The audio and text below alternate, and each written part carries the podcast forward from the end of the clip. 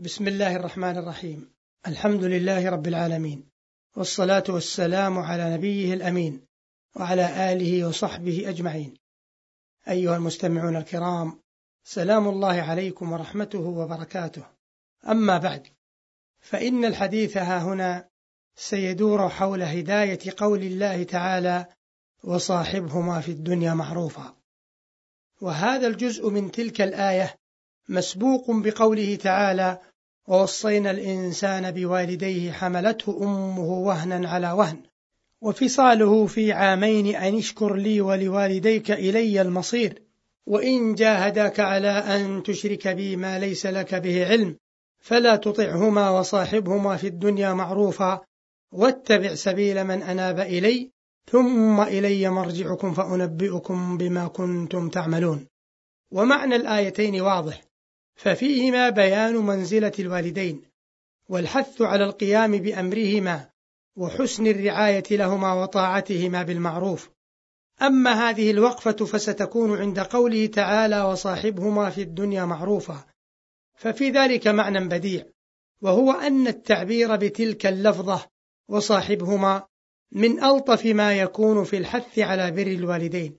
ذلكم أن الصحبة في هذه الآية تقتضي الملازمة ومن شأن الملازمة الدوام على تقلب الأحوال فالصحبة الطويلة يعتريها الملل والفتور فإذا استحضر الولد هذا الإرشاد الإلهي علم أن لوالديه حقا عظيما فيلزم صحبتهما وهما أحق الناس بحسن صحابته بالمعروف وذلك يشمل الملاطفة والمشاورة والمداراة ويشمل كذلك مراعاة أدب المحادثة مع الوالدين لأن طول الصحبة يفضي إلى الملل من جراء تكرار الأحاديث والوقائع فيسمعها الولد بروايات كثيرة متنوعة مما قد يضجره ويجلب له السآمة.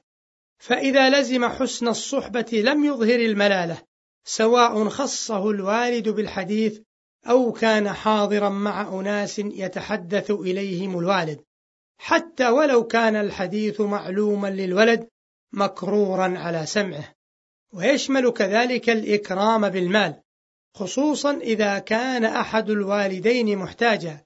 فكم من الأولاد من يقصر في هذا الحق إما تكاسلا أو غفلة أو بخلا. وكم من الأولاد من يقول إن أبي أو أمي لا يحتاجان إلى شيء فيحرم نفسه من بركة الإنفاق على الوالدين. وكم من الأولاد من يقول إن إخواني أو أخواتي يرفدون والدي بما يحتاجان إليه فليس إذا في حاجة إلي. وربما قال ذلك جميع الأولاد فاعتمد كل واحد منهم على الآخر فخلت يد الوالدين من أي معونة من الأولاد فحري بالولد ألا ينسى نصيبه من رفد والديه ولو كان غير محتاجين فضلا عن كونهما كذلك.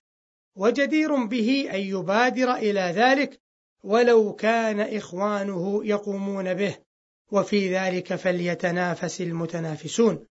ومن حسن الصحبة للوالدين أن يعين الولد والده على البر والصدقات والإحسان. فيحدث أحيانا أن يكون الوالد ثريا محسنا ولكنه لا يوفق بأولاد يعينونه على البر والإحسان. بل ربما قطعوا عليه الطريق وخذلوه عن الخير فإذا هم بالمعروف قالوا له مهلا.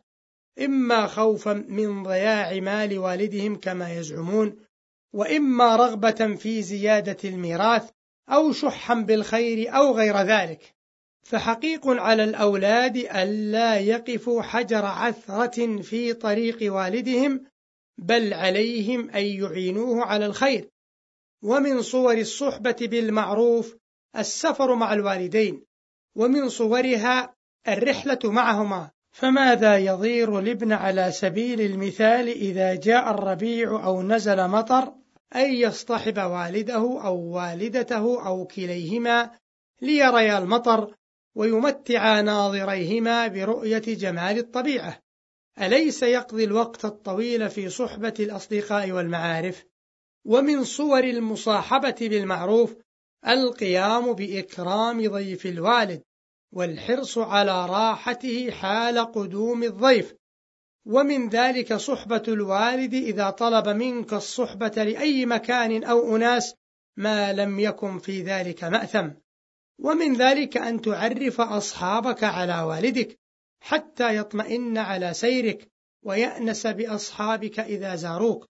ومن ذلك قضاء حوائج الوالد أبا أو أما بكل ارتياح ونشاط وتدفع. ومن ذلك ملاحظة الوالد في علاجه ومراجعاته ومرافقته في المستشفى إن احتاج إلى ذلك. ومن صور الصحبة بالمعروف ألا يتأفف الولد إذا أمره والده دون إخوانه. على حد قول الأول وإذا تكون ملمة أدعى لها وإذا يحاس الحيس يدعى جندب بل عليه أن يفرح بذلك. بل يجمل به أن يبادر إلى التنفيذ ولو لم يؤمر ويحسن به أن يتحمل جفوة الوالد وقسوته وتغير مزاجه. وجماع حسن الصحبة للوالدين أن يحرص الولد على إدخال السرور عليهما وأن يبتعد عن كل ما يكدر خاطرهما.